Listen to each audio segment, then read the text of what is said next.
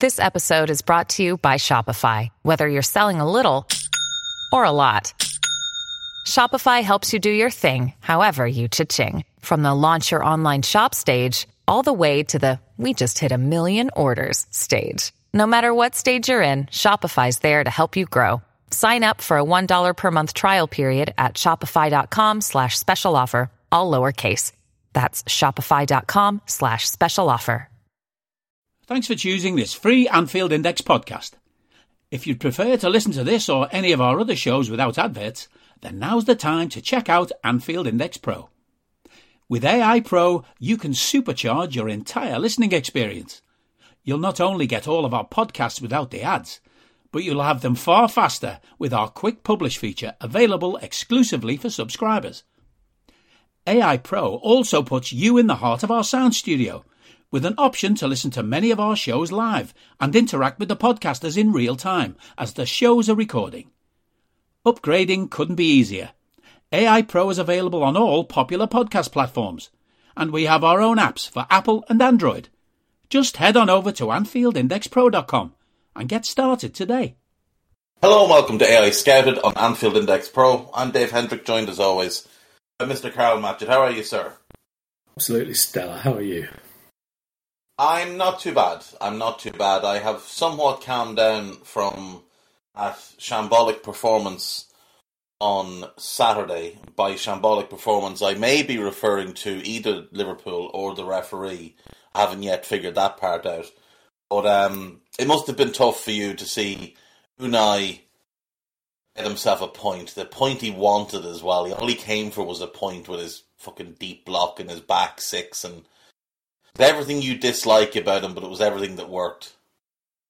Yes, Unai lives for the nil-nil or one-one point away from home. It's literally what gets him everywhere. That's what takes him places. He did it to us again. I mean, it's not like we can blame anybody but ourselves. It wasn't a secret what was coming. We didn't really deal with it very well, and there was a lot of shambolic decisions, as you say, to go alongside that. Yeah, yeah, very, very true. Right, the purpose of today's podcast is to be mean to footballers. Uh, we are going to give grades to Liverpool's squad this year based on their performances. Everybody who's played a single first team game is going to get a grade. Now, we'll do the standard, you know, A to F. I do think there'll be some, Karl, where maybe they only played, you know, five minutes, eight, eight minutes, whatever where a no grade is probably the fairest thing um, because they either won't have shown enough or we simply won't remember what their performance was. So we'll start with the goalkeepers and we'll start with probably the easiest one in the squad. Alisson Becker, 47 games across all competitions this year. Well, didn't play in the League Cup. Um, 47 games, 47 starts, I would suggest comfortably our player of the year, and I'm going to start off by giving him an A. well, I'd love to say start as you mean to go on, but I think it's the other thing that Guy said before the pod, all downhill from here. Uh, definitely an A. It's a season that would have been so much worse had Ali not been as good as he is. And I mean, the value of having such a good goalkeeper in the squad is been on show for Liverpool for a number of seasons, both before we had one and since we've had one. But this year, I think, has, has again reinforced just how important that is. He's been sensational. He's been consistent. Um, even if there is an error or two along the way, he could have made another three or four and still been our best player by a distance. Where would Liverpool have finished in the Premier League this season if they had, let's just say, Simon Mignolet or you know, appropriate level goalkeeper, Simon Mignolet esque? Um, I think during that third of the season where we were particularly bad, he still saved us points there. And in the first half of the season when we were erratic, he was vital. So we would have gone out of the Champions League earlier, that's for starters. And we probably would have been, before this end of season run, around the Chelsea level, maybe even a tad lower, maybe around the 10th, 11th. So factor in this end of season, I doubt we would have finished anywhere higher than eighth. And even in this end of season run, he still made vital saves. You know, like the, the Fulham game, um, made made a couple of brilliant saves. So yeah, I think you're right. I think we're probably we're probably ninth, eighth, tenth, somewhere in that range without Ali, which you know it shows the mark of the man. Right, Caoimhín. Oh, go ahead. We also wouldn't be in the position where we are now of able to switch up this system because he's the one who lets us do it most of all. That's a very good point. That's a very, very good point.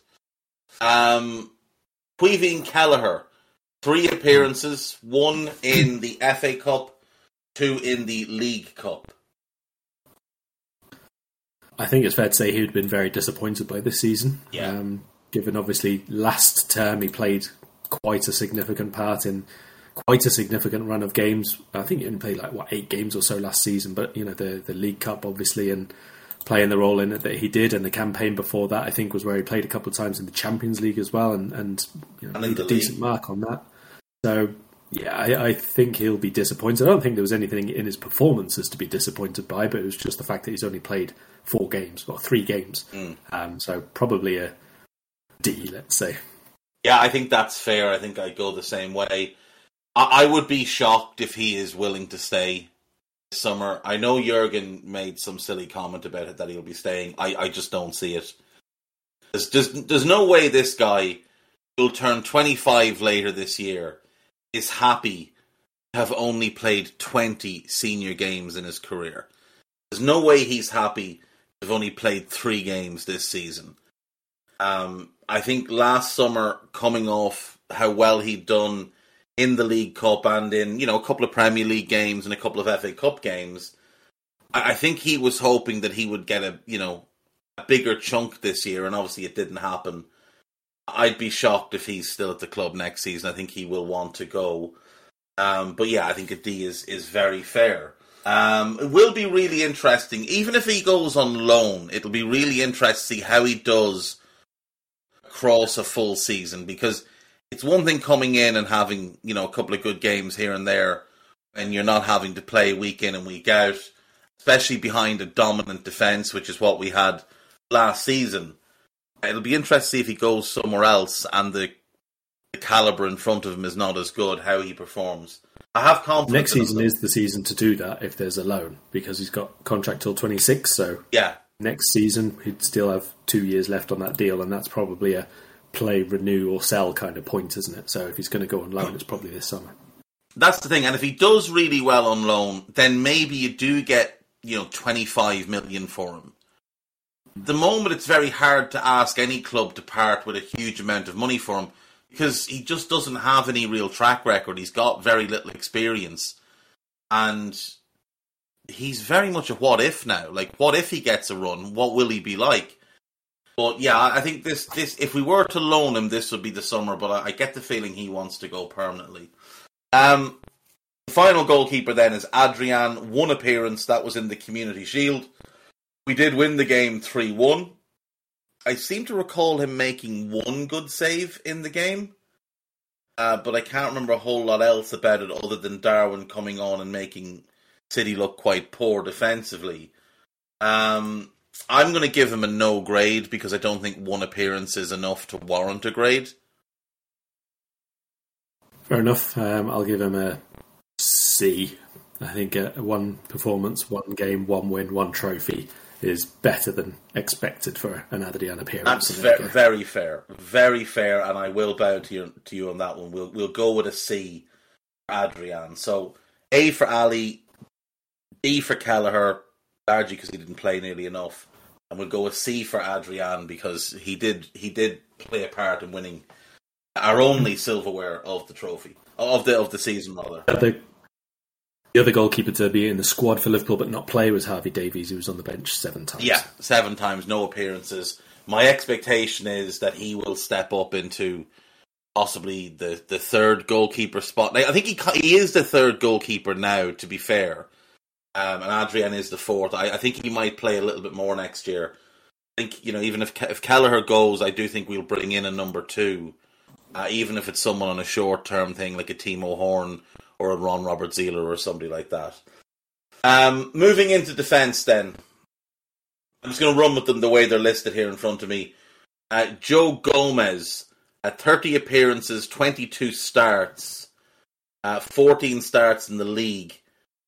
Fair to say, a very up and down season for Joe. The highlight of which would have been his performance at, at Anfield against Manchester City. The, the low of which, I mean, there's there's quite a few to pick from. He had some really poor games.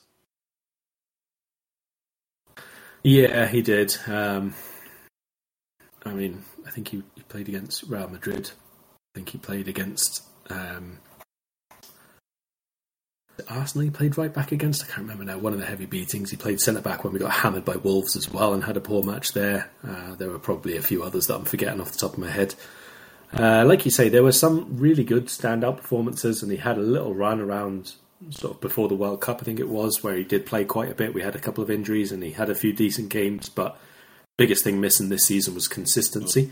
Whether that's because he's in and out of the side and just cannot get the rhythm, or because, as you've mentioned a couple of times, maybe just cannot get back to that level again. He's had that time, and the injuries that have come since have just not allowing him to get back to that level. We've seen it in Ox previously as well. He never got back to his very best level after the injury. So it could be the case. Uh, it'd be unfortunate if so.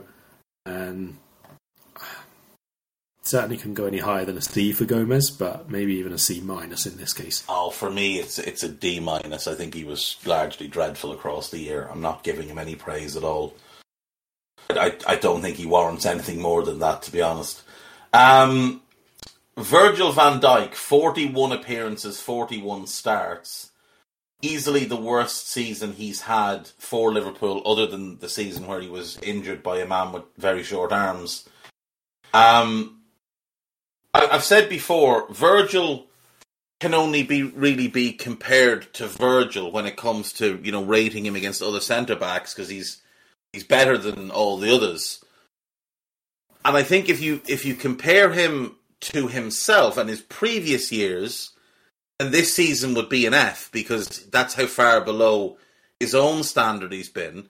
But if you compare him to the rest of the league and other centre backs around the league, I think he's probably been about a C. Like I don't think there's been many who've actually been consistently better than him, even though he's been way off his own level. I'm going to give him a C. Yeah, I think that's fair. He hasn't been very, very good in quite a lot of games, and you can see that there's. I'm not really sure what it is. Maybe a hesitancy, or maybe it's uh, just a lack of absolute confidence at the minute in his own game. Some of the times he'll run across and he'll just take the ball off someone. It looks like old Verge, but there are other times when you want him to make the decision and he doesn't. And that can be quite costly for Liverpool because often he's the last one or he's the one who is expected to deal with that threat. And yeah, there there have been games where Van Dijk's decision making has not been anywhere near as good as it should be. So I think a C is fair, and I will bow to your D on Gomez as a result. Um, Kostas Tsimikas. Now, before we get into Kostas's rating, Karl, I, I, saw a video this morning of Costas in the kind of post match uh, on field farewells, and he was looking very, very emotional and I don't know if it's that maybe he's particularly close to a couple of the guys that are leaving. Or maybe it was also because he knows he's also leaving this summer. What's your read on, on the Tsimikas situation? Because with this new shape, we can't really carry him and Robbo because we don't need two specialist left backs. We need a specialist left back and more of a centre back who can also cover left back. So do you think maybe Costas knows that he's also out the door this summer? Are you that person who has everything? The coolest merch and those must have fan threads? Well, over at our Anfield Index shop, we've gone that extra mile when it comes to pimping up your Liverpool collection. From our popular range of bespoke design t shirts, sweaters, hoodies, and hats, to our signature edition mugs, prints, and coasters, all provided with fast worldwide shipping. We have something for every red. We also stock official LFC merchandise and are licensed with the Premier League and UEFA to sell official iron on shirt badges and sleeve patches. As a listener to this podcast, you can get 10% off everything with coupon code AIPRO10. Just head over to AnfieldIndex.shop or find us on Etsy by searching for Anfield Index. I think so. Um, I think that there are obvious areas which need to be improved in the first team, but there are also positions that Liverpool need more competition in. And I think uh, we, have said this before at left back. I don't think there's anything inherently bad about Tsimikas at all, but he hasn't absolutely pushed Robertson to be the first choice. And this season, you know, we'll get to Robbo in a minute, but I think it's fair to say most people in the squad have been below their normal level, Robertson included. That would be the moment you want the other challenger to step up and really make a case for themselves. And I think the fact that he hasn't been able to probably suggests quite heavily left back is another area that we need to look at improving overall. Um, whether that's a, an immediate starter, as we've said, or whether it's you need somewhat greater competition. Um, I, I, just don't think it's quite happened for Tsimikas at any point, to be perfectly honest. No, um, no, I agree. So grades, I think I'll just go with a C for Costas. I don't think he was particularly good or particularly bad. He was just, you know, bang average, basically. I mean, it's very, very difficult to just come in and play well. And you look at even when his league appearances are, I think from October, mid October, something like that. He's only appeared in two successive league games on like three different occasions. And they're all off the bench apart from like maybe two, I think, as well. So it's really, really tough to get any kind of consistency in his game. Obviously knows that even if he plays well, it's more than likely Robertson's going to come back in anyway. Uh, you think back to the Fulham game towards the end of the season, he was yeah. quite good, played over an hour, pretty decent on the overlap, involved in quite a few attacking moments. But for the next game, it was all change Robertson back in again. I think he probably knows A, he can play more elsewhere, and B, he's just not going to get that push into the starting eleven from Klopp at any point. No, I mean, doesn't. Oh, yes, C is tops for me, maybe even a D plus. Yeah, I think that, that that's that, that's fair. I, I, I don't think there's any kind of meritocracy at Liverpool. I I don't think performance really does colour the manager's view at all. I, I think he just has a, a, a set team in his head, and that's basically what he's going to go back to. We've seen it before. We can go back a couple of years the the mid in midfield, and you know we've seen it with both Ox and Naby, where they come in, they play well, they're dropped immediately for Henderson. He comes back in, he can play terribly for five games, and he's left out. The other player comes in, comes in cold, gets a start, doesn't really play all that well, out of the team straight away. Henderson's back in. It's the same thing at left back with Costas. Costas, if you remember when Robbo hurt his ankle, was it last year, season before, Robbo hurt his ankle in preseason, missed like the first couple of games. Costas did well, but as soon as Robbo was fit, he was straight back in the team. And it hasn't mattered how poorly Robbo has played over the last 18 months or so. He's just back in the team, regardless of Costas' performance. And when Costas does get a game, it's like he hasn't played in six weeks or he's played a few sub appearances he's thrown in, and if he's not immediately a ten out of ten, he's straight back out of the team. It's it's just not the right way to do things. Um, Calvin Ramsey then, two appearances, one start, season ruined by injuries. Uh, he arrived with I think a back issue and something related to his growth, and then obviously the knee injury ended his season. He did show some promising signs in the under 21s, but very little opportunity to impress in the senior team. And for that reason, I'm going to give him a no grade because I think it's too early to really judge him. Yeah, that's fair enough. Um, we would have expected to see more from him, to be honest. But if it's injuries, it's injuries at that age, and it's largely to do with you know the growing and the the change in um, approach in terms of training load and all the rest of it, then you know there's not too much you can do. And I think one of them that he arrived with, they didn't actually see until he was already there, and then had further checks, wasn't it? So not not really anything you can put the blame on him for. Um, no grade is fine. We'll, we'll let that one go. Andrew Robertson, 43 appearances, 37 starts. I think a, a, a disappointing, a very disappointing season from Robbo. I think his decision making has gone off a cliff. His delivery has not been as good this season. I know he's he's got some decent assist numbers this year, but I haven't been impressed. I don't think he's uh, as good defensively now as he was maybe two years ago. Doesn't seem as aggressive, as front footed, and he's making really, really bad judgment calls, like jumping out of the defensive line. Now there are things he's always done, but he's doing them more often now.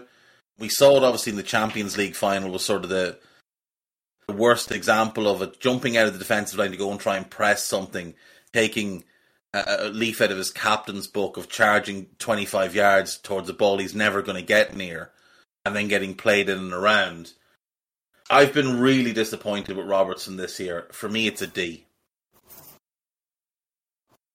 Yeah, I think that's probably fair. Um, I think that the jumping into tackles and not winning it has been particularly bad this year and not even jumping into tackles, but trying to over anticipate where a pass is going to go as well. And then the fielder where he, he thinks it's going to go square and he's run forward, it actually just plays straight in behind him, and he's got no chance of getting back now.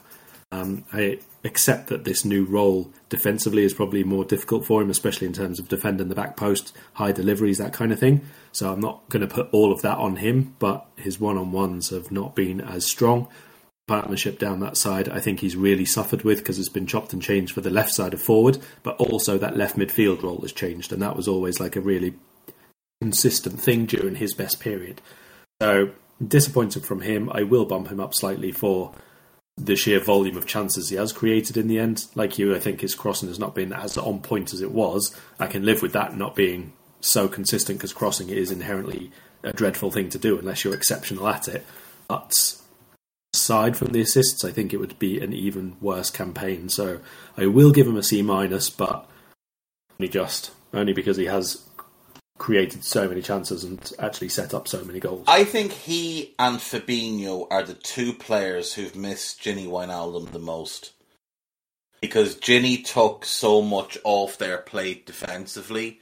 Like he shared that load with Fabinho because you were getting no defensive work out of the right sided midfielder and they were able to basically cover half the pitch each. Whereas the myth was that Trent was the one getting cover from in front, Robbo was actually getting exceptional cover from Gini. And Gini wouldn't let anybody run directly at Robbo. He'd just cover across, shepherd them away, and then the two of them could trap. I think Robbo has massively suffered since Gini left, and like I don't think he was particularly good last season. I think he's been really poor this year. So Hopefully, though, with a break. I mean, Robbo has been run into the ground. He's played an awful lot of football for us and Scotland.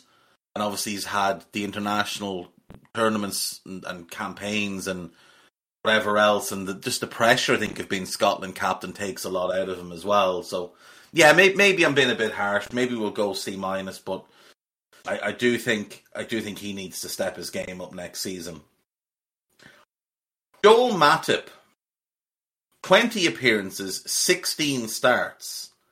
Now, that's surprisingly low given he hasn't had um, too many injuries this season. Like, it hasn't been a, a Matip injury plagued season. Obviously, a big factor is, is Ibou, but it is it is just interesting how little Joel has actually played this year. Now, with that said, I do think he played quite poorly when he was in the team.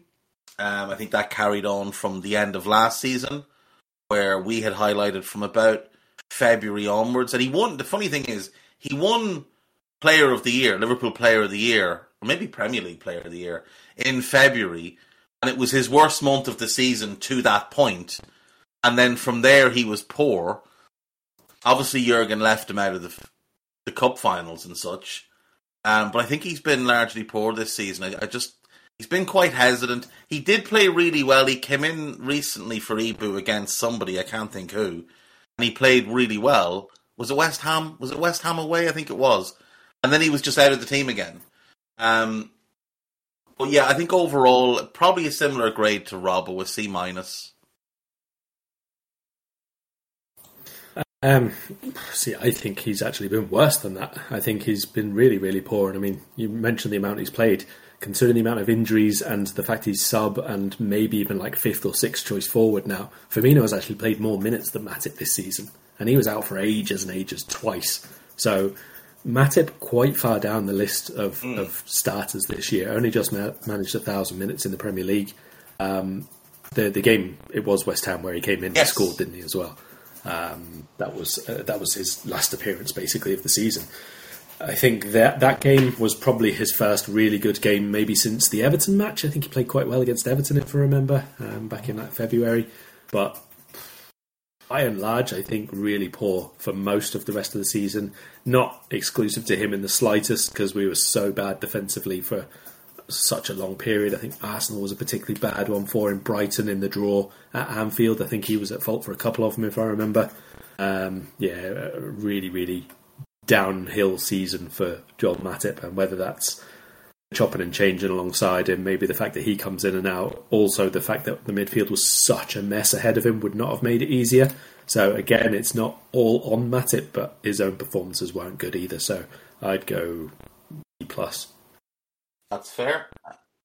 I think he was. I think he was on a level with Gomez for bad performances, but I can remember more better ones from Gomez this season. Fair. Yeah, I think that's fair. Um, Joe obviously did have, did have quite a few more appearances. Well, six more starts and ten more appearances. Yes, so, yeah. and that's probably reflective of how they were performing. Um, I'll give a D. And Kenneth's son, Nat Phillips, uh, five appearances, two starts, one league start, one cup start.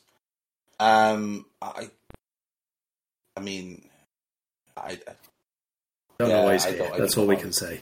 We don't know why he's here. It's not fair to him to No. still be at Liverpool.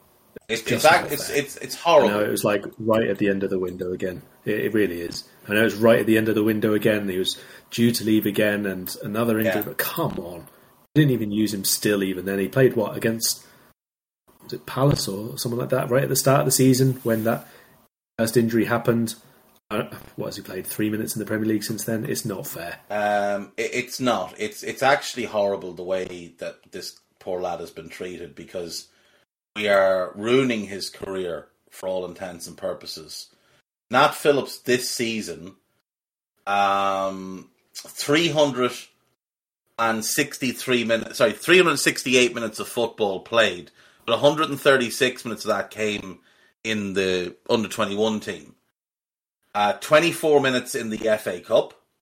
142 minutes in the League Cup and 66 Premier League minutes. This lad is 26 years of age, and this is what we're doing to him. I mean, he's No. not even in the squad. He's not even in the squad for the FA Cup, let alone the Premier League. We went out to Brighton. He wasn't Like even involved. last season for us, I think he played about 150 minutes, and then we shipped him out on loan to Bournemouth, and you know he did okay there, but we weren't in any way interested in keeping him around. Actually, he played 86 minutes in the Champions League for us last year and 44 minutes in the in the League Cup. He played 100 and 130 minutes. That's what we've given him over two years. Now I know he's getting well paid and all the rest, but let the boy ha- go and have a career. I don't care what offer you get this summer. I don't care if someone offers you three million. Take it. Let the boy go and have a career. It is outrageous that he's been kept at this club now for this length of time. Two full seasons wasted. He wasn't allowed to build on what he'd managed to achieve in the 2021 season. Again, I know he had the loan spell last season, but that was after six months of inactivity. He got six months of football, and now it's a full year of inactivity. Let the lad leave. Um, do you know what? I'm giving him a B just for putting up with the bullshit that he's put up with. A B for Nat Phillips.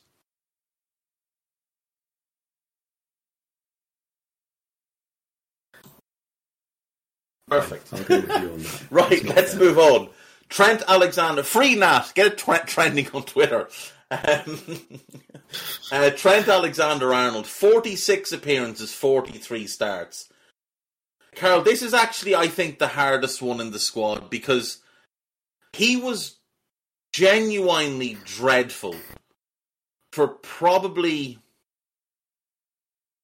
25 of his 43 starts. entire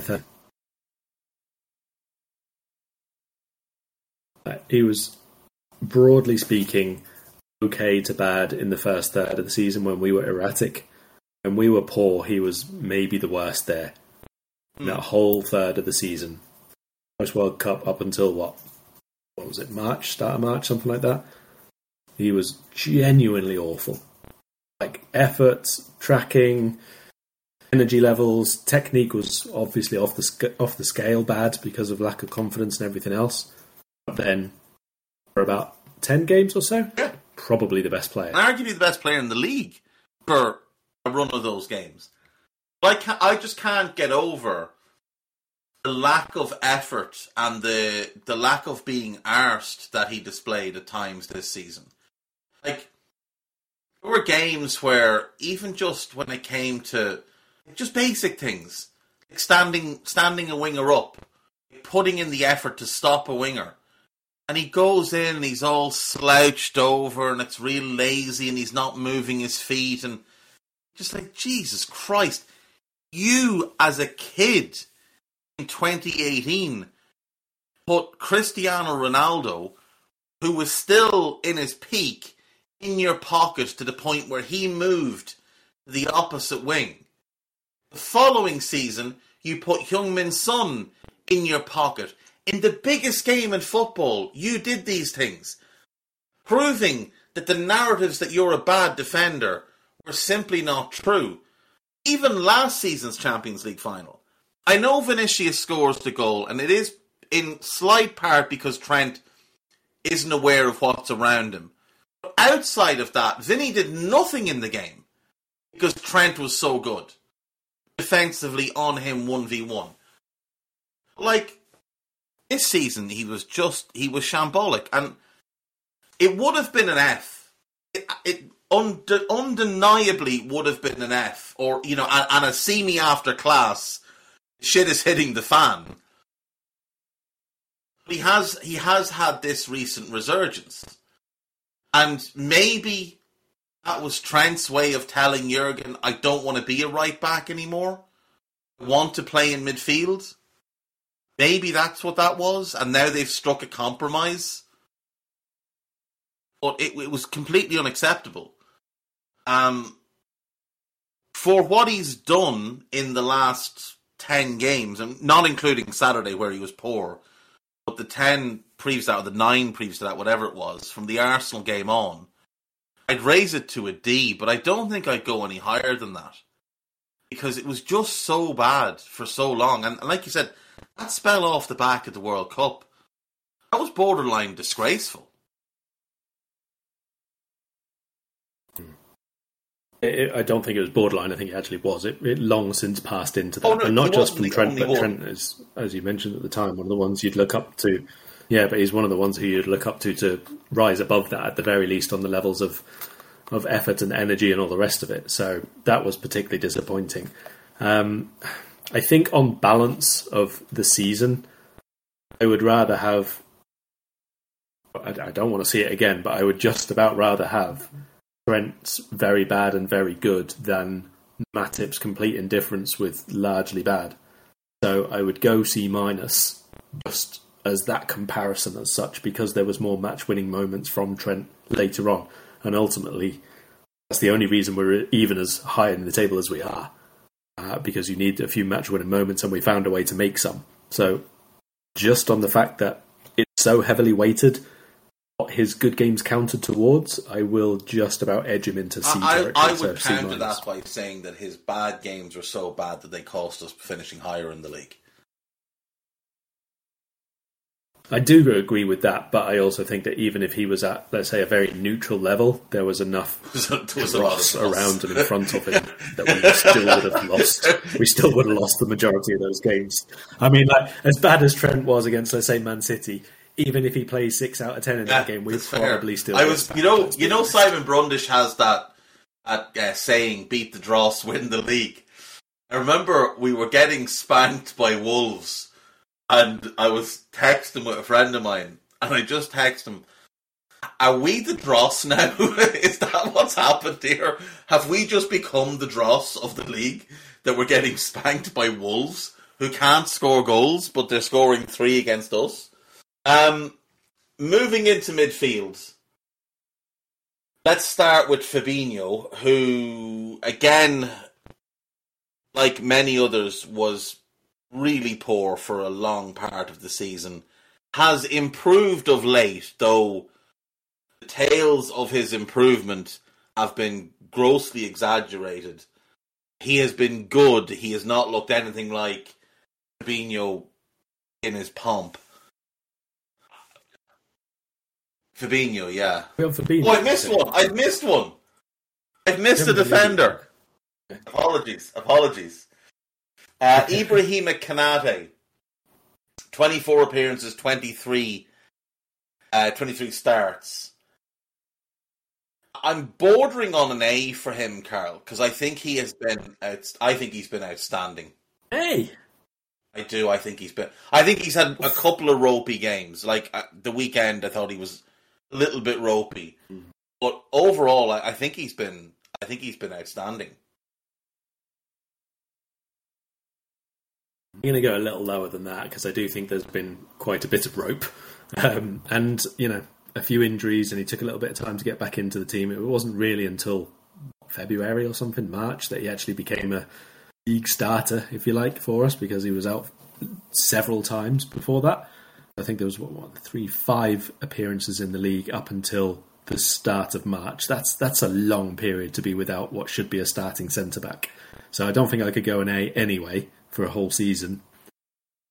I'll go a B because some of those games have been unbelievably good, like really, really, really, really impressively good, and contributing quite a lot towards the fact that we won some of those games. Um, like the you know the Leicester game. Let's say, for example, we should have won the Leicester game anyway, but that was a very very good example of why he's so good and why he's so important for us. Earlier on in this run, I think there were games where you could see he was not struggling with the defending aspect of being in the wide areas, but as so many of them did, struggle with the moments where he had to go wide or someone else did, or when he had to drop centrally and someone else did. Um, the first couple of games where he was allowed a lot more time and possession on the ball, maybe as a consequence of not playing too much before that, it was a little bit difficult for him passing out and everything.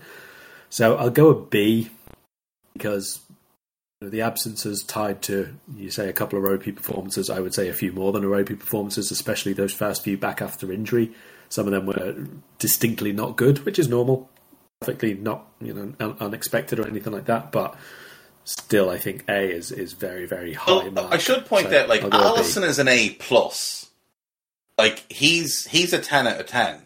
I'm talking more of a of a of an A minus type. But yeah, I think yeah B is probably fairer, considering he did miss you know over half the league games, or yeah, about half the league games.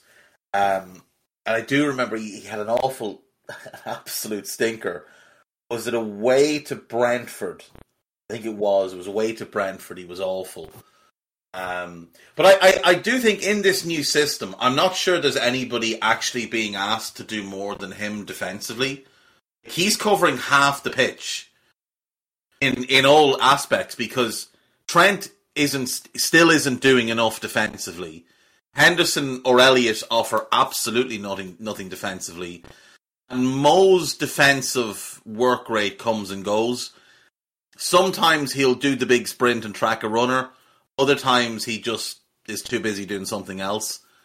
Ibu is being asked to do volumes defensively, and I, I think he's actually done it really well. But and he, plus he's taking on the primary man marking job of the opposition's best player in most occurrences.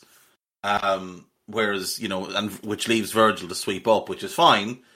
It's also asking Ibu to do an awful lot. But yeah, a B is a B is fine. A B is fine.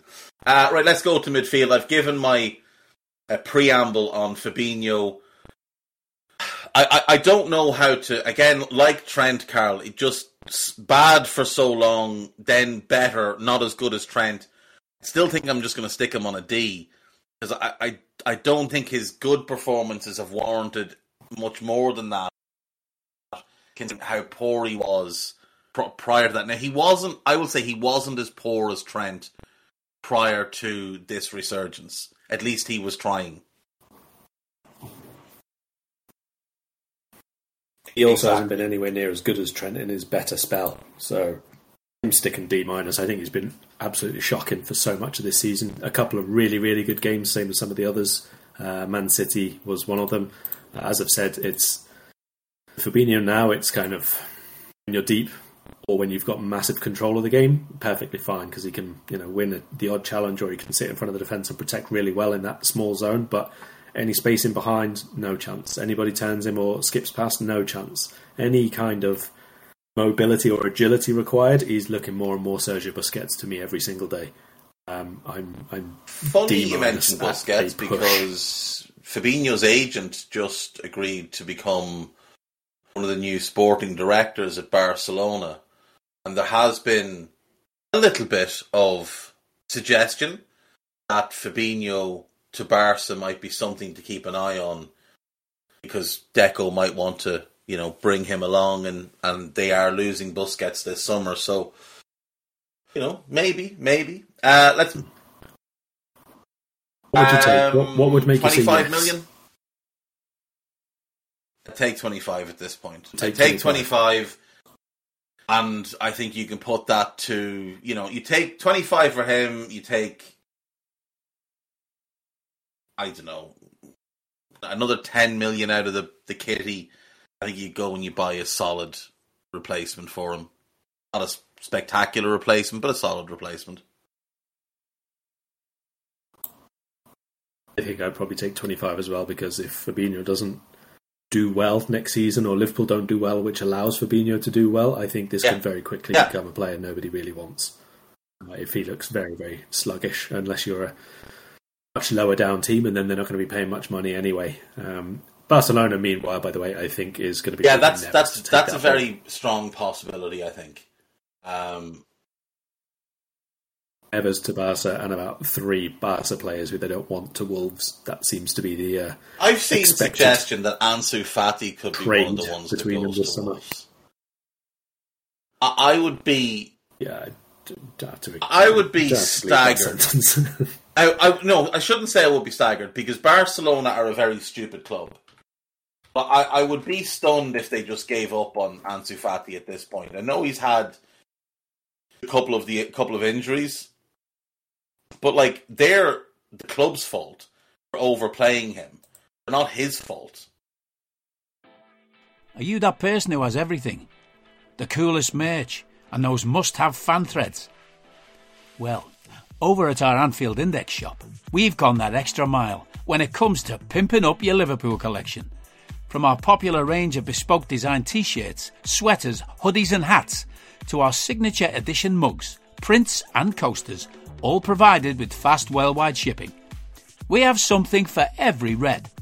We also stock official LFC merchandise and are licensed with the Premier League and UEFA to sell official iron on shirt badges and sleeve patches. As a listener to this podcast, you can get 10% off everything with coupon code AIPRO10. Just head over to AnfieldIndex.shop or find us on Etsy by searching for Anfield Index. I think Ferran Torres is probably more likely though.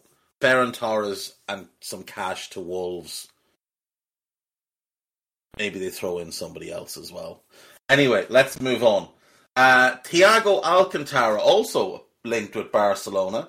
Uh, 28 appearances, 22 starts.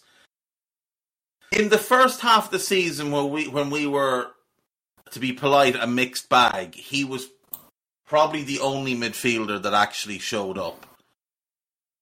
But he did then have a poor run post World Cup, and then he started getting injured more and more because we were using him as if he was David Batty, and it was it's one of the worst management jobs I've seen. How we've managed him this year, absolutely shocking.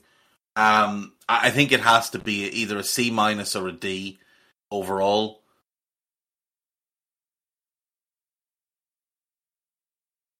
Yeah, I think a C minus. He was just about helping us keep heads above water for quite a while. And when he was either not being used or absent, it was quite noticeable. Um, so I'd go C minus. James James Milner Milner, um, forty two appearances, eleven starts. This is not a, a comment about Milner. This is a comment about the management and the recruitment. The fact that he played 42 games this season is an indictment of how poorly Klopp has managed this squad over the last couple of years. James Milner is still playing this much of a role. Um, he did have a couple of good performances home to City when he played right back. He did well. But for the most part, his performances are just he comes on, he kicks people, he gives the ball away, runs slowly, falls over, he kicks someone else, and then the game ends. And that's basically the James Milner role.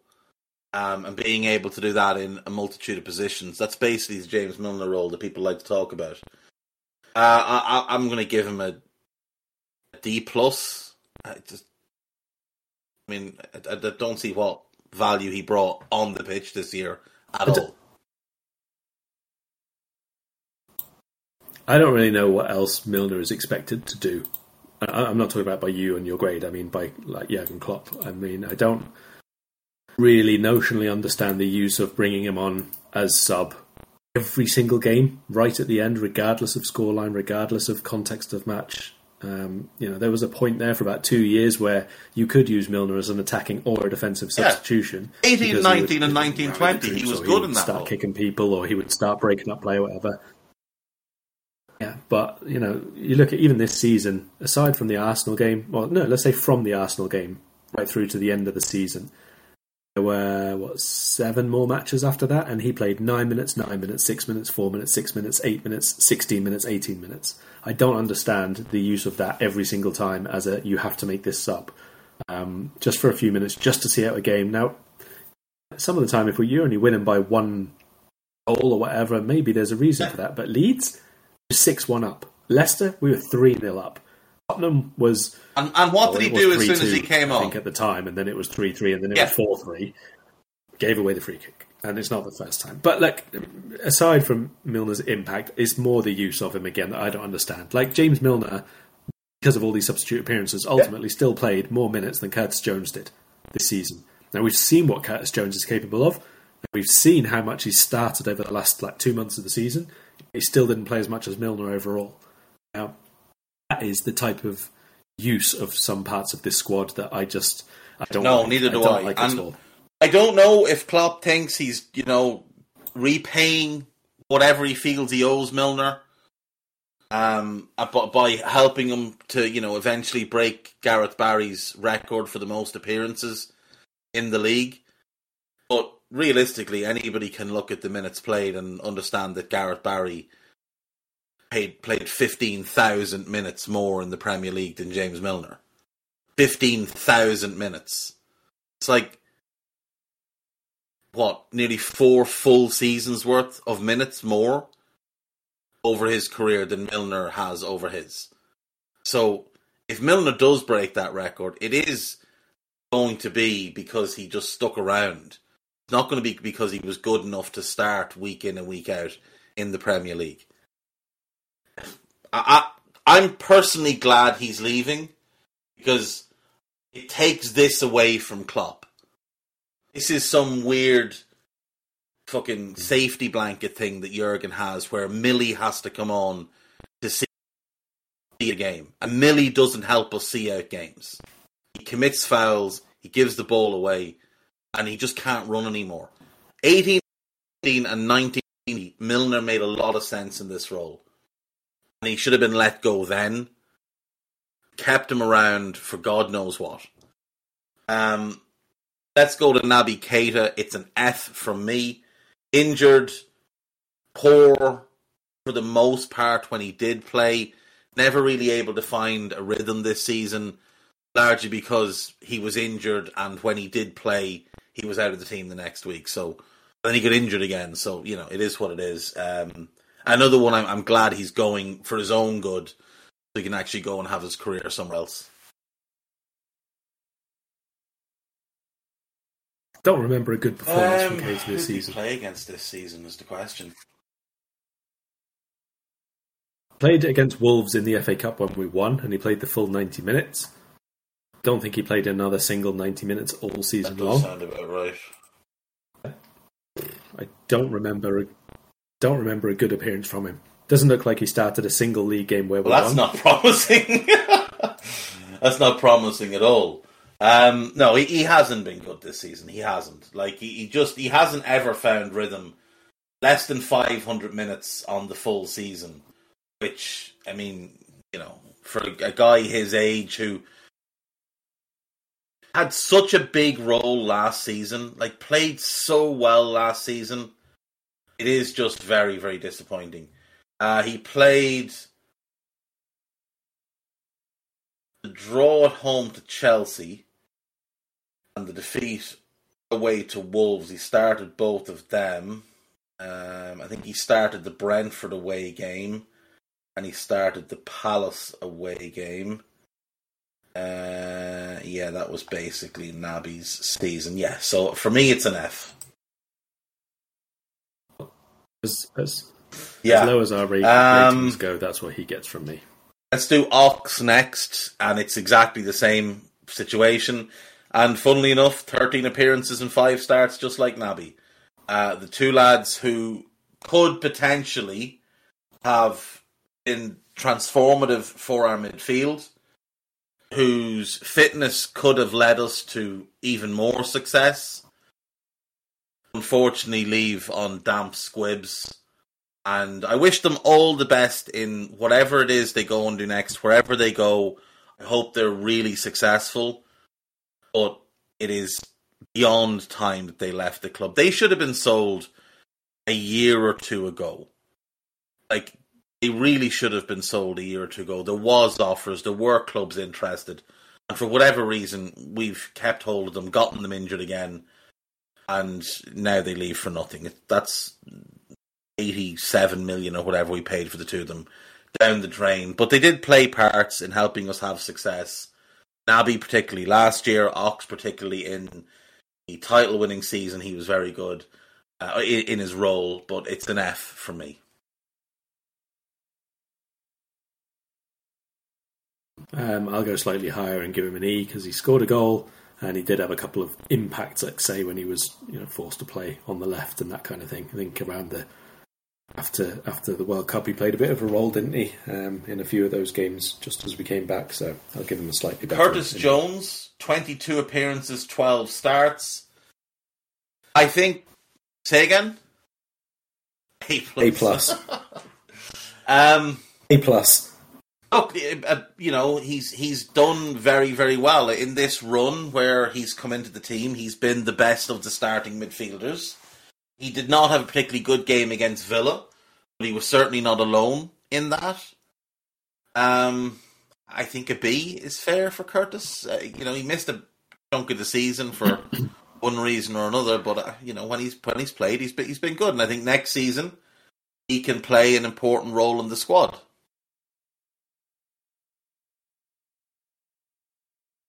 I think he's been the best of our midfielders across the board for the whole season. Um, I think a B is probably fair. He made the most of the opportunity when it came his way.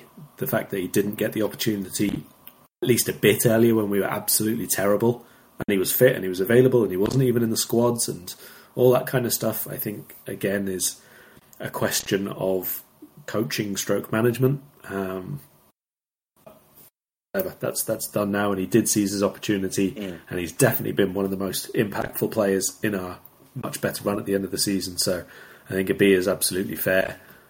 Uh, two things for for Jones. One is obviously he has had stupid injuries, so you can't always do stuff about that, like you know getting poked in the eye and that kind of stuff. So he has to try and stay fit for as long as possible and basically be available and force the manager to not pick him if that's what he chooses to do, rather than be unavailable. The other thing that he needs to do is consistency. It's one thing to play well for a run of 10 games, or even very well for a run of 10 games, and be noticeably one of our best players, but to do it for five months at a time, he hasn't done that yet. To do it for an entire season, most players don't get to do, to be fair, unless you're like one of the absolute elites. But if you play well for four or five months and then you have two months off, and the rest of the team kind of lifts that period anyway, so your underperformances is not like particularly bad or anything, and then you come back into form later on in the season. Loads and loads of very, very good players do that, and that's their year. Jack Grealish has never had a good season in his entire that. life, from August to May, and he's a hundred million pound footballer. So, absolutely no reason Curtis needs to concern himself with being good all year. Just have a couple of good runs, then get injured, and then people will absolutely fucking love you. Just put on a Birmingham accent, make your hair look shit, And people will love you, Curtis. Yeah, absolutely. B from me, B from Karl.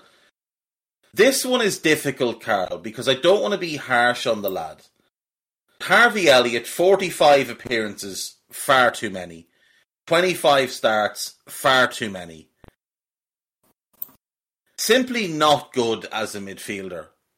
I don't want to be harsh on him because I, it's not his fault that the role doesn't suit him. He gives his all, he works his arse off. He's awful defensively.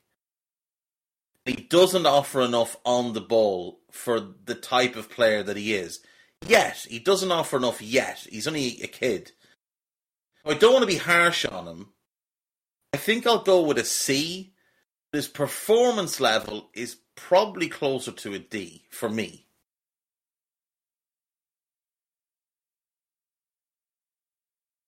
Again, I think that this is like almost the inverse Jones, isn't it? In that he played a lot earlier in the season, in the first two thirds of the season when we were wavering between poor and diabolical. And obviously, you know, he's playing, so he's contributed to that, so it is fair to, to note it. But you're right, the system has done him no favours either before or since the change. Um, I also don't think he benefited at all from the fact that earlier in the season, when he was starting far more regularly, Trent, as we said, was particularly poor. Uh, Fabinho was particularly poor. You can accommodate someone in midfield. We've said this before, who is not an absolutely great midfielder at on and off the ball midfield stuff. If everyone around him is really well set, so that would have been overlooked but absorbed, let's say, by, by other players around him. But the fact that none of them were on their game and the Liverpool's shape was terrible and our performance level was so low as a whole, his faults become a lot more glaring, off the ball in particular. So I think it's fair to say he did okay in spells, but poor contributing to the team. Um, I think maybe a C minus though overall because it was mm. basically it was bad enough for him to lose a place in the team. Let's put it that way. Uh, and it's not just down to the system which has changed. And I, have said before, actually, I think in this new system, on the left he is probably better suited right to Curtis's role. Um, it is interesting that he's he was involved in basically every game for like three quarters of the season, and then just you know not even getting a minute for a, a bunch of games. So yeah, I don't know. It's weird. Um, Fabio Carvalho 21 appearances, 8 starts, miscast a couple of times as a midfielder, which he very clearly is not. Probably given far too much opportunity early in the season, and then given absolutely no opportunity for the majority of the season. C minus because I don't think much of it is his fault. Uh, I don't think he's anywhere near ready for first team football. A D minus for me. I think a, you know maybe a D because he had a couple of important moments like the goal against Newcastle, but basically he is not a Premier League top end player at this point, and yeah. he needs time to develop. basically, but in, again, he's one who in this new system I could see getting a bit better use out of him in the left sided attack and role uh, because there's a lot more freedom and movement there. There's a lot more overlapping on that side.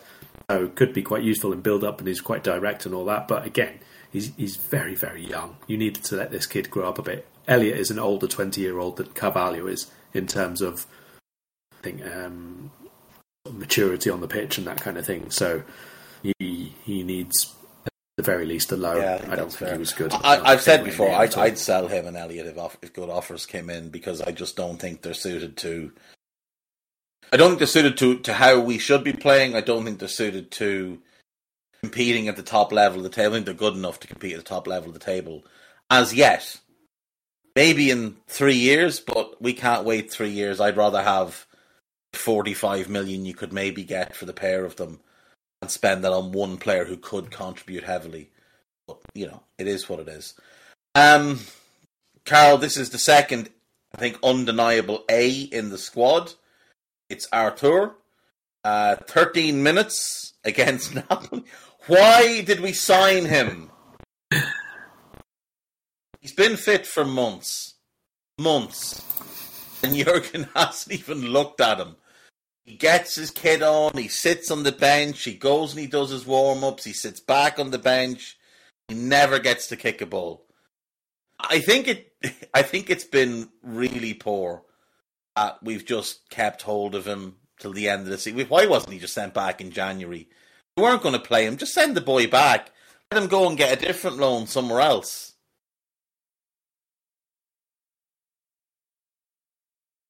One of the weirdest deals we've done. I mean, this was just stupid, wasn't it? Um, paid quite a bit of money, quite a bit of wages.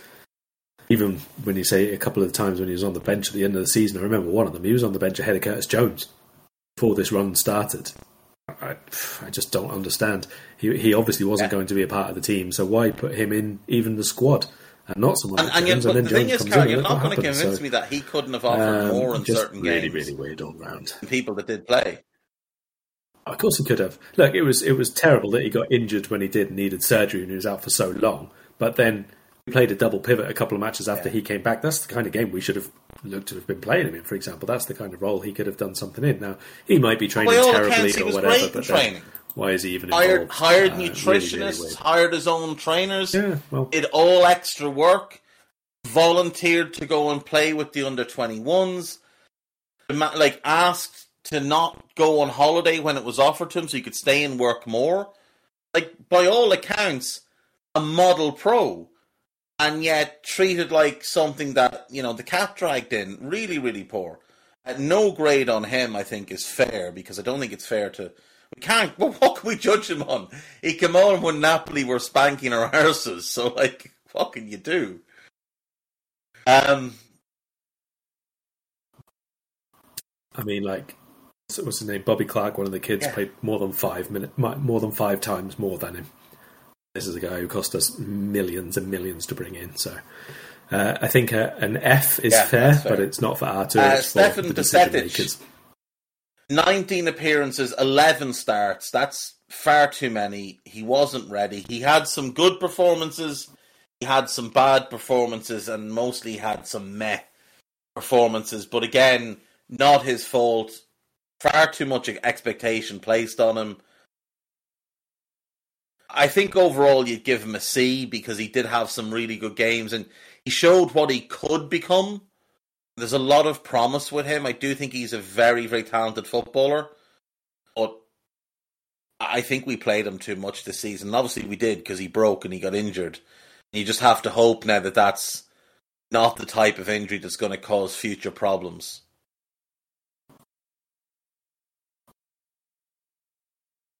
Yeah, uh, obviously we'll see when he comes back, and probably next season at the start should be more or less as it was at the start of the season for him. He was on the bench. He came on once against Bournemouth, then you know a few weeks later he came on again as a sub. So more or less that's what you would expect to see of a teenager.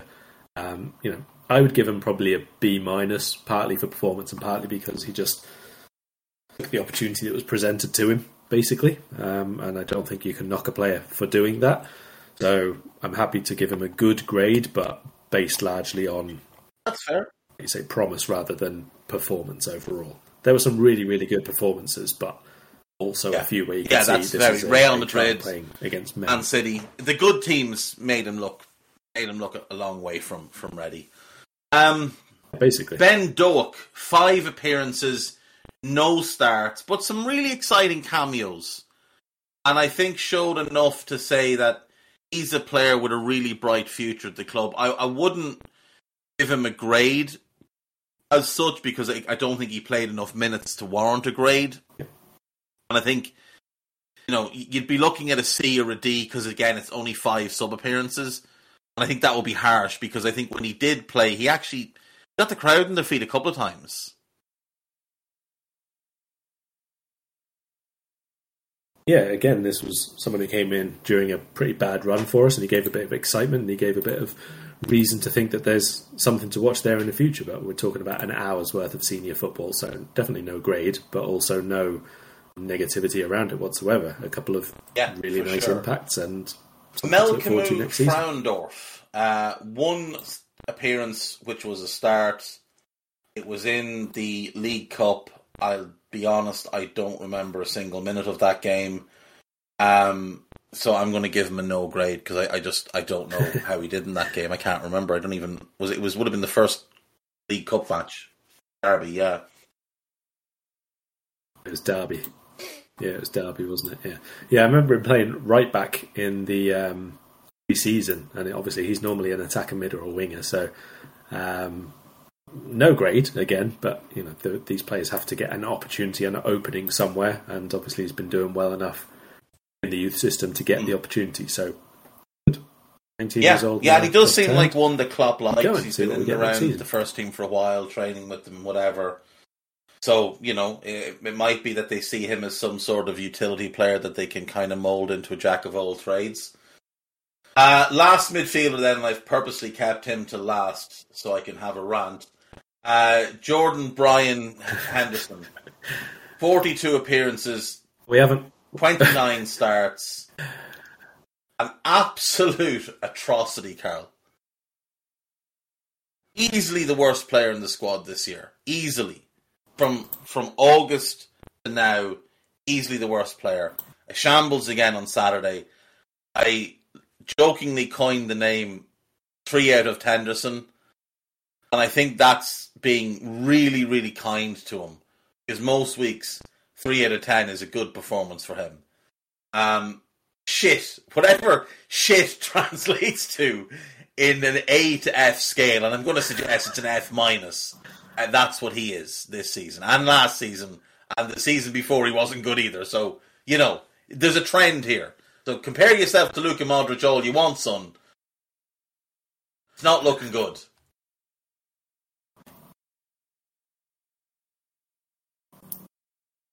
It's quite painful to watch him in midfield at times. Um, there are not too many top level midfielders who are so incapable of taking the ball on the turn. It's the most frustrating thing.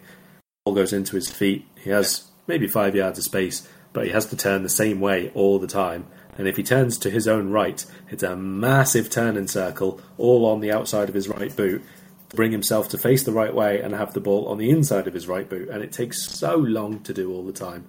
Um, whatever about the, the defensive work, we've spoken about this for years, and I think now at the moment it's it's being highlighted even more because there's more of it to do, and he's not doing it any anymore. But just stick on the ball, technique, game slows down when it goes to him. He doesn't pick the right decision. He doesn't execute it well way too often. Um, it's it's very very frustrating, quite painful to watch at times.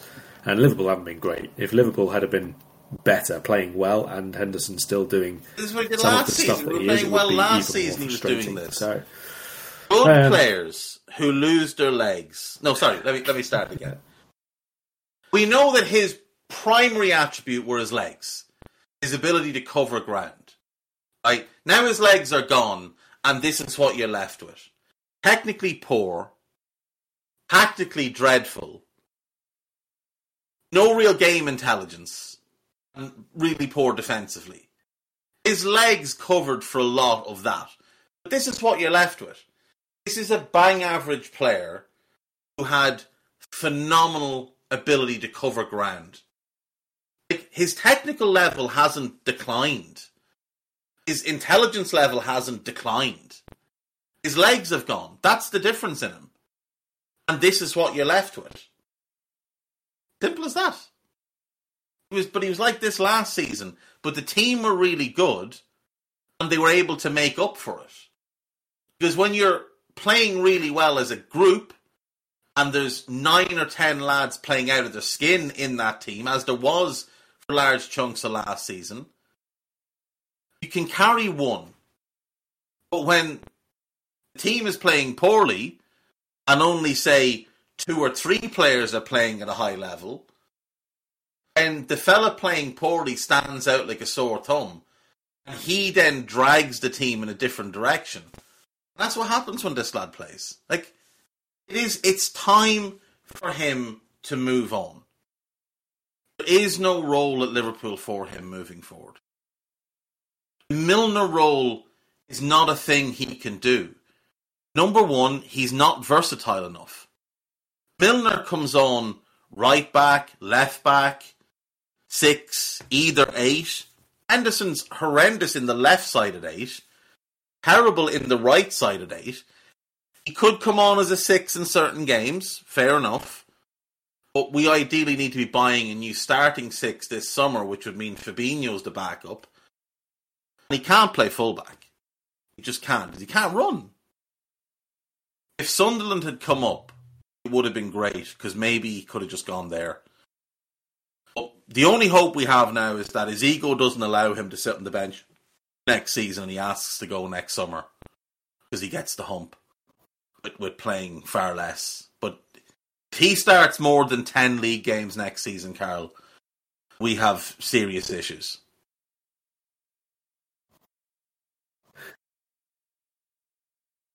Well, we already know we have serious issues, so hold your breath, mate. Um, I'm going to give him an E plus on the basis of some of the games of late where we've been more higher An pressing. E plus? involved in some of those bits.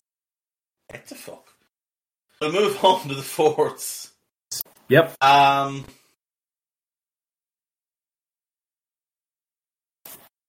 Just just to quickly wrap up the, the mids in that. Uh, Oh, I have Jake him in the Kane was in the forwards. squad once, didn't play. Bobby Clark played I seven don't know why times, I have him. 73 minutes. Actually, let's do. Bobby Clark then. Have? Okay, Sorry, Bobby enough. Clark. Um, I've got him uh, two first team appearances, one start. Yeah. 23 minutes. So yeah, he did. He did, had a couple of again pre-season looked all right. Did a couple of bits in the games where he looked yeah, Hmm. fairly fine. So he he looks like he's got plenty in him. He's he's 18 years of age, obviously. So again, there's one to look forward to there. He's still going to get bit more time with the the 19s and the 21s. Unfortunately, no UEFA Youth League for Liverpool next season, so that's a bit of a disappointment for for younger players' progressions. Um, yeah, yeah, he was on the bench quite a few times in the early part of the season, wasn't he? So plenty to look forward to again, and hopefully that development continues. He was another one who played against Derby. Yeah, he, he does look a player. quite like the look he of him. looks like a very see a intelligent him, player. Hopefully, who knows when to pick the right pass. It's funny, like he's got very clearly a very high technical level, um, which you know when you compare him to his dad, who was mostly known for kicking people up in the air, um, it's it's quite the contrast. Um, into the forwards then, uh, Layton Stewart. Uh, one appearance, which was a start. I assume that was the same Derby game as the rest. Uh, that would be a no grade then, I assume, for one appearance.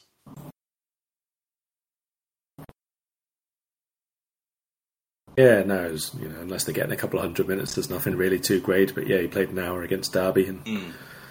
well done for getting in the starting lineup. He's come back from quite a big injury um, last season or the season before now, I think it was actually. So he's 20. I think probably we're looking at him having having missed the boat for, for the step up to the first team. But if you get an appearance, if you get a bit of experience, obviously that can lead to a slightly better Yeah, loan or a move elsewhere for, contender for whenever it is he decides to move on. Um, some of these, some of these are going to be tough to do. Uh, let's start with Salah. Um, fifty appearances. Oh, okay. Oh, before we do, I think I forgot to mention the other defenders. Sorry, just for completeness, because otherwise that'll annoy me. Jarell Quansah was on the bench once, Luke Chambers twice, Rhys Williams twice, Sepp van den Berg four three times. of them None those played any could- minutes, but there you go. feature in pre-season. Uh, I think Sepp might get a bit of run in pre-season. I think Quansah might get some run in pre-season, and Chambers might get some run in pre-season. Um, yeah, Mo Salah then, uh, fifty appearances, forty-seven starts. Numbers wise, he's put together yet another masterpiece. But I think performance wise, he's been a level below where he normally would be.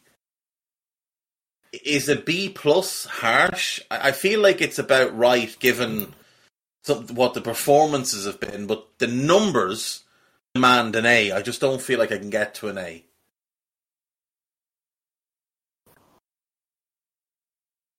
Oh, don't either, and I think that again, this is what we've said about some of the others. Not entirely Salah's fault. Like, he's been below par quite a few games. Don't get me wrong, but also I think he's been ridiculously marginalised compared to what he's capable of.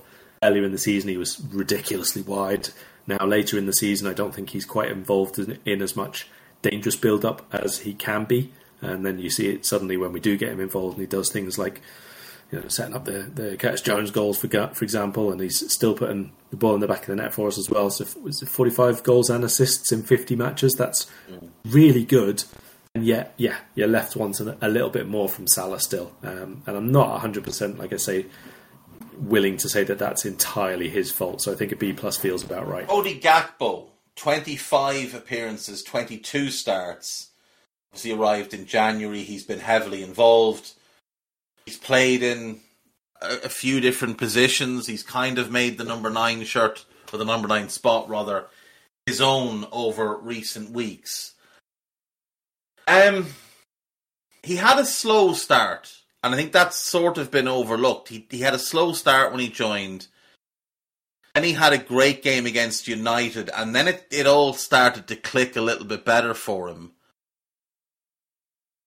overall a B minus, maybe I think is fair. A B, somewhere in that kind of range. I think he's shown enough to be excited for next season and what he might be able to do. Yeah, I think we can have optimism rather than excitement, but I would still go a little bit lower. Um, I'd say a C plus myself. A um, couple of things on Gakpo. One, he can go through large spells of games where he's not fighting to get himself involved as much as I would like to see from him. Um, that's probably my biggest gripe if we're comparing him to other forwards that we have at the club. You know, if Diaz is not involved, he's going looking for the ball. If Salah's not involved, he's going looking for the ball. Firmino, we've seen for years what he does when he's not getting enough service or involvement. So, if Darwin's not looking for the get getting involved, he's going headbutting people. Yeah, I mean, I, I, I get what you mean. Exactly. Yeah, he, he, wants something to happen, regardless of whatever it is. It doesn't really matter for for, for Nunez. Uh, so I would like to see a bit more assertiveness, one way or another, from Gakpo. He's never going to be as aggressive as some of those other players, but you can go and get yourself involved in different ways. Um, the other thing I would say is all the games where he scored or assisted for us are games that we've gone on to win anyway. Uh, I think apart from the Tottenham game where he got a couple of assists and you know we should have been clear and, and comfortable in that game anyway. All the rest are games where, regardless, we would have won. You know, he got a couple of goals against Man United, but it was seven 0 Scored against Leeds and got an assist, but it was six one. Against Everton, he scored. It was two 0 Newcastle. So I, I'd like to see a bit more decisiveness from him when it really matters, rather than because the team is playing well as a whole and he's able to f- help facilitate that. Um, that's you know I don't want to be too harsh because it is only a first half season, but these are really key areas to improve if he's going to be a guaranteed starter. Yeah, I think that's fair. I would like to see him be, like you said, more assertive, a bit more aggressive. Go and go and pull the game to you. Don't wait for it to come to you. Um, Diogo Jota obviously missed a large chunk of the season with injury I don't think he's played well at all, Karl. And I know he got that run of goals. Dave. Dave. He yeah. had about and even then, I, I, I don't. I'd say the goals. I don't think he even played That's well. That's it. It was rubbish. Oh, he was rubbish. He had an hour and a half yeah. of being impactful. Twenty-seven appearances, Not good, fourteen just starts. Impactful. It's it's a I'm going to give him a D, but it would be an F. But he he missed a chunk of the season, so I'm going to give him a bit of leeway. I'll give him a D. I don't need a VPN. I've got nothing to hide. this is what I used to tell myself before I hooked up with LibertyShield.com. Not only is my home internet now fully encrypted, but I can now access all the websites I want whenever I want, and do so from absolutely anywhere. As a Liverpool fan, I love to know I can now watch every match, regardless of whether it's on UK TV or not. My Liberty Shield VPN makes sure nothing is blocked and guarantees me super fast streaming speed throughout that match. You can get connected right now with their software package, which includes a 48 hour no obligation free trial and instant access to their apps for Apple, Android, Fire TV, PC, Mac, and Android TV. Or go a step further like I have and get one of their pre-configured VPN routers. These small but powerful devices allow you to easily connect every device in your home to VPN, making it the perfect solution for smart TVs, Mac boxes, and games consoles. Visit libertyshield.com today and use coupon code AIVPN25 to get 25% off at checkout. I mean, the the calf injury can be a very very difficult thing to get back from, and so you know a full preseason should benefit him a lot in terms of like the explosiveness and that because he still looks so slow moving at the minute, and his technique is not there yet, which is normal after quite a long layoff. But he was really poor, like desperately, desperately poor. His technique for that first two months after coming back was off the charts bad. He just couldn't turn defensively. I don't think he contributed a huge amount. Went over a full year without scoring a goal as well. I know there's like you know two separate injuries in there, but even so, a full year without a goal is no nice thing to see for for a forward. And generally speaking, a good side. Five goals in three, four appearances, something like that, um, is is really what lifted, elevated him back to consideration. I think, but like I said against Leeds, he wasn't good. He just scored twice within a couple of minutes of each other. Um, and then the Spurs was a brilliant, brilliant finish and really important at that time. But again, it wasn't like it, he was playing very well all the way through or anything like that. And I think the fact that for the last six games of the season, he's basically started one and been the sub the rest of the time. And Diaz has come back into the team, who himself is not back to full fitness, back to full explosiveness, does speak volumes as to the level Jota was at. So I'm going to stick with a. yeah, I think that's fair. Although I think it's a bit harsh to give him the same grade as Henderson because he was better than Henderson and did actually contribute to some winning. Hmm? I don't think he's much better than Henderson. I don't think he was much. I don't but think. Did he, he not contribute to winning some games? so so poor with so many of his matches. that's more than Henderson did all season. So you know we'll just move on from a there. Uh, Luis Diaz also missed a large, large chunk of the season. It hasn't been great since coming back, but he just doesn't look like he's quite there yet. But he was really good before the injury, and kind of the only outfield player before the injury that looked like he actually gave a shit to begin the season. So he's a tough one, Karl. Where where do we fall on Luis Diaz? Um, hopefully nowhere where is going to keep him out for six months again. Um, I mean, I think Alisson and Diaz were our only players in that first 10 games of the season, to be perfectly honest. It was Ali in goal, it was Diaz up front, and all the rest were garbage. And uh, I mean, you mentioned where would we be without Alisson? I don't know where we'd be even without Diaz because I think he earned us a point against Brighton with his performance and and he got an assist. He scored a couple against Bournemouth, but fine, that was a whatever game. The game against Palace was his goal there, the one where he nearly got his head took off as well. Was that that game? That the previous season? I can't even remember now. These are all blurring together. Palace goal he scored was the one from the edge of the box, wasn't it? Where he dribbled past a couple of players on the edge of there. Okay, yeah. So the taking his head off one was the other season. Fine. Um, he still earned the point there. He, I, I, I don't know where we would have been at the start of the season without Diaz because even a couple of those games, like the Newcastle win and that, it was Diaz dragging us forward all the time. He created so many of those chances that we had in that game. Um, I think it would have been a say a B plus or whatever at the start of the season. You drag that down a bit for being out for so long, even though that's not really his fault. He came back, had to have surgery again. Not good since coming back. Like a couple of good moments and the odd good overall performance, but there's been a bit of a disconnect, I think, between him and the team. Um, I think in a couple of the games he's been way, way too greedy as well. I think probably a C plus. Yeah, I think that's fair. Overall, that's fair. maybe a B minus. Um, Darwin Nunez, uh, 42, st- uh, 42 appearances, 26 starts. He's had a couple of injuries. He had the suspension. He had an iffy start. He had a good run. Then the team around him was poor, and he was the same level as them, and now he's been poor for the last probably month and a half or so. I think he's I think he's really struggled with this new system and the demands of it at times. Um, his confidence seems to be just in the toilet as well, which isn't great. I I do think he showed promise, enough promise in the early parts of the season to suggest that you know we might get a proper proper Darwin Nunez season next year, like what he put forward for Benfica last year. Uh, but I'm not overly enthused by how he was used for a lot of the season, like just shoved out onto the left wing, asked to, to track back and to do all sorts of mad stuff that really isn't his game. Um, what what do you make of Darwin's debut season? Uh, good in the Champions League, not good in the league. I think that's my broad strokes there. I think he, he was quite impactful for us in Europe.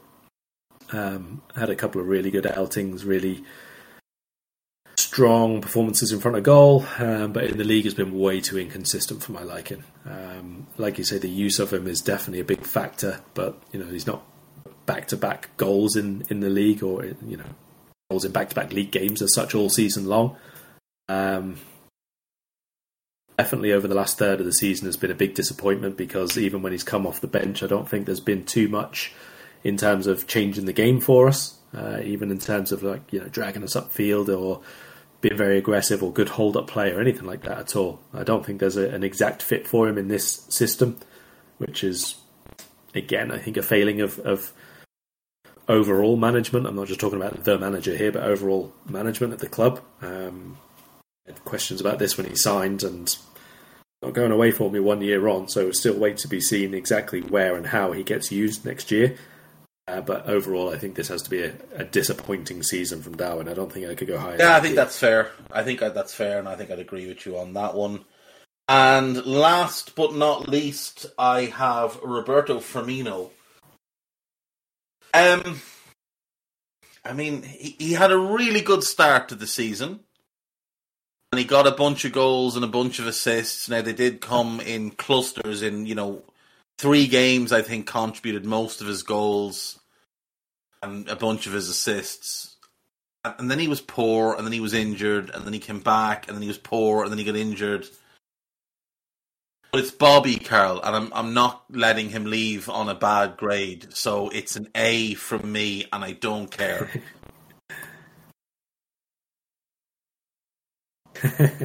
I mean, basically, I think he was fine to good up until he got injured in uh, November, and then since he's come back, he's not been good. He still has scored three goals in that period, and there's not a lot of minutes there in the league at all. So I think on the balance of anything at all, it, just it's an A. It's a lifetime achievement award, and it's a you know yeah. you scored on your final day at Anfield, coming on and and it's a very it was a very Bobby goal as well. You know, kind of he was parallel to the floor as he made contact with the ball. Um, Twelve goals on the season, five assists. In the Champions League, he got two goals and an assist. Both of them, or all of them, came in the seven-one away to Rangers. Uh, his league goals and assists, three of his four assists came in the nine 0 over Bournemouth. He also scored twice in that game.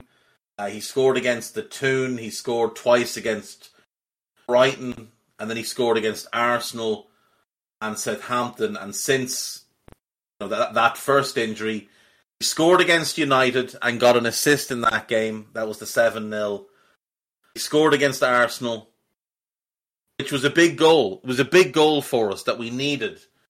And then obviously gets the goal against um, against Villa as well. So, you know, he did he did win us some points this season without question. So we're going to give Bobby an A because it's it's also a lifetime achievement award. What a fucking player he's been, and uh, not a dry eye in the house on Saturday.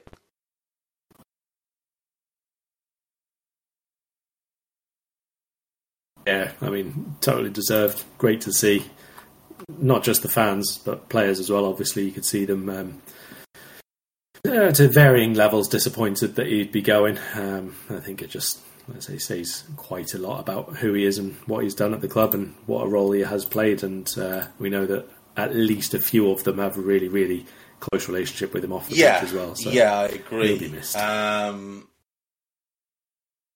last one then Is there any more forwards that we have to include? Uh, no, because you've already done Cool. the, Right. the other one. There were Last the one young forwards who got on the bench and didn't Klopp, play. and. I'll just let you go first.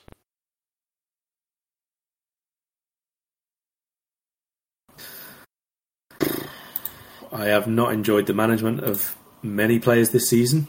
I think the decision making, even before the season started, was particularly poor. Uh, we went over that in detail. I think that's proven to be the case. I think a lot of things he said at the start of the season um, haven't worked out in the slightest the way that he said, the way that he expected. And I think that there's been a bit of a disingenuous late season talk about not just the fact that this is a transition season, which it wasn't, because they didn't prepare for it as such.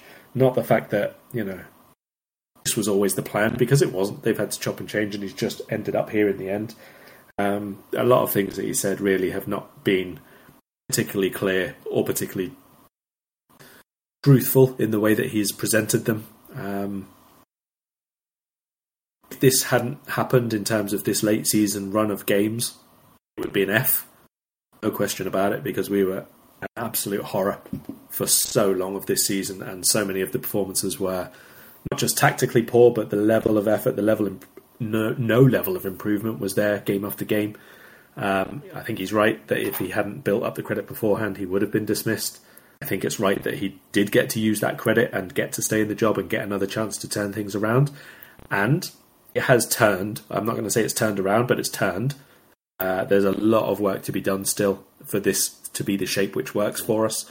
I don't 100% like it, and we've been over that, but we have to give it, I think, a full preseason and some recruitment and a few other decisions. But generally speaking, I don't think this can go much above. A D minus is the absolute highest it can go, and it's only because it's an end of season run of what is it now, ten games or something unbeaten. And if we finish fifth, you can give him a D minus, and if not, I think any lower than that, it's got to be in the E E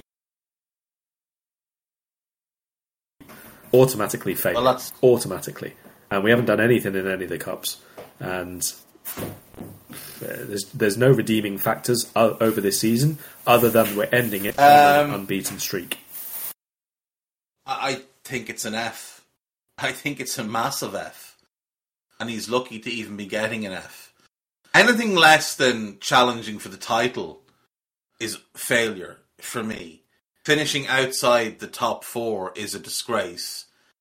Pathetic performances in the Cup.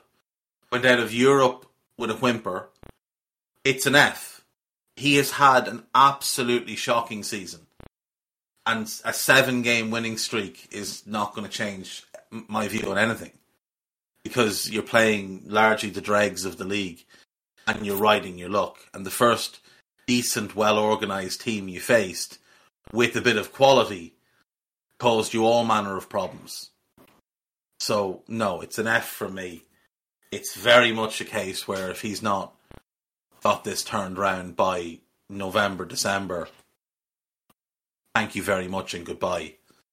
Um, yeah, that's basically where I stand with it. Um, is there anyone we've missed? Do, do is there anything anything else you wanted to uh, to give a grade on? Um, well, if we stick with E for Klopp, then I think uh, there was a request during the pod that we have to score the management team as a whole. So not going into names, but let's say recruitment and hierarchy as an individual grade for them as well. Um, again, I think that that is E territory. Uh, terrible before the season. Didn't address it during the season. Haven't yet addressed sporting director over the long term. We know there's been news today that. Uh, the short term nature of it might be sorted very very soon. But again, this is this is not fixing. This is sticking plaster to get through the next transfer window. Uh, so I don't see anything. No, it's an F all for round anybody for in the me. club hierarchy. It's an F all round from me. Um, and shout out to Dom King, who you know decided to laugh at all the people in Germany saying it was to be a short term appointment with his article. It's a three year deal that's been agreed, and it clearly isn't. Just just once again emphasise that most of these journalists have no idea what the club are actually doing, which is is is good. That that's the only thing I give them a decent grade on is that nothing seems to leak. But it also does put to question, you know, what is the actual plan for the summer? Because if the journalists don't know about a sporting director appointee, they certainly don't have any clue who we're going to buy. Um, right, well, we can leave it there. That's we've gone quite long, so we have to go and do other things today. Uh, we will be back later in the week for Southampton. Um, we'll we'll figure out what day, probably Wednesday, Thursday. Karl, does that work for you?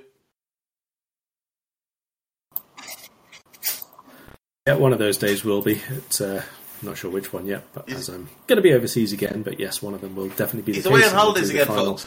Day So just, of course, just, as well. just to clarify, he's been to Not on holiday. I'm Brazil. not on holiday. He's been I'm to Tenerife or somewhere. I'm not he's been holiday. to Monaco, and now he's going on holiday again. And and where are you going? Not going on holiday. You know, is, you- is, is there an assignment over there? Is that, are you going over to cover a Formula a Formula E race? is there a match you're going to cover? Oh, I see. There's a- I there's see. a- That sounds like personal time, Karl. That sounds like personal time in the foreign land. It is personal time, but he's, work is still Right, going well, on. enjoy I'm so enjoy no holidays. Enjoy seeing the family.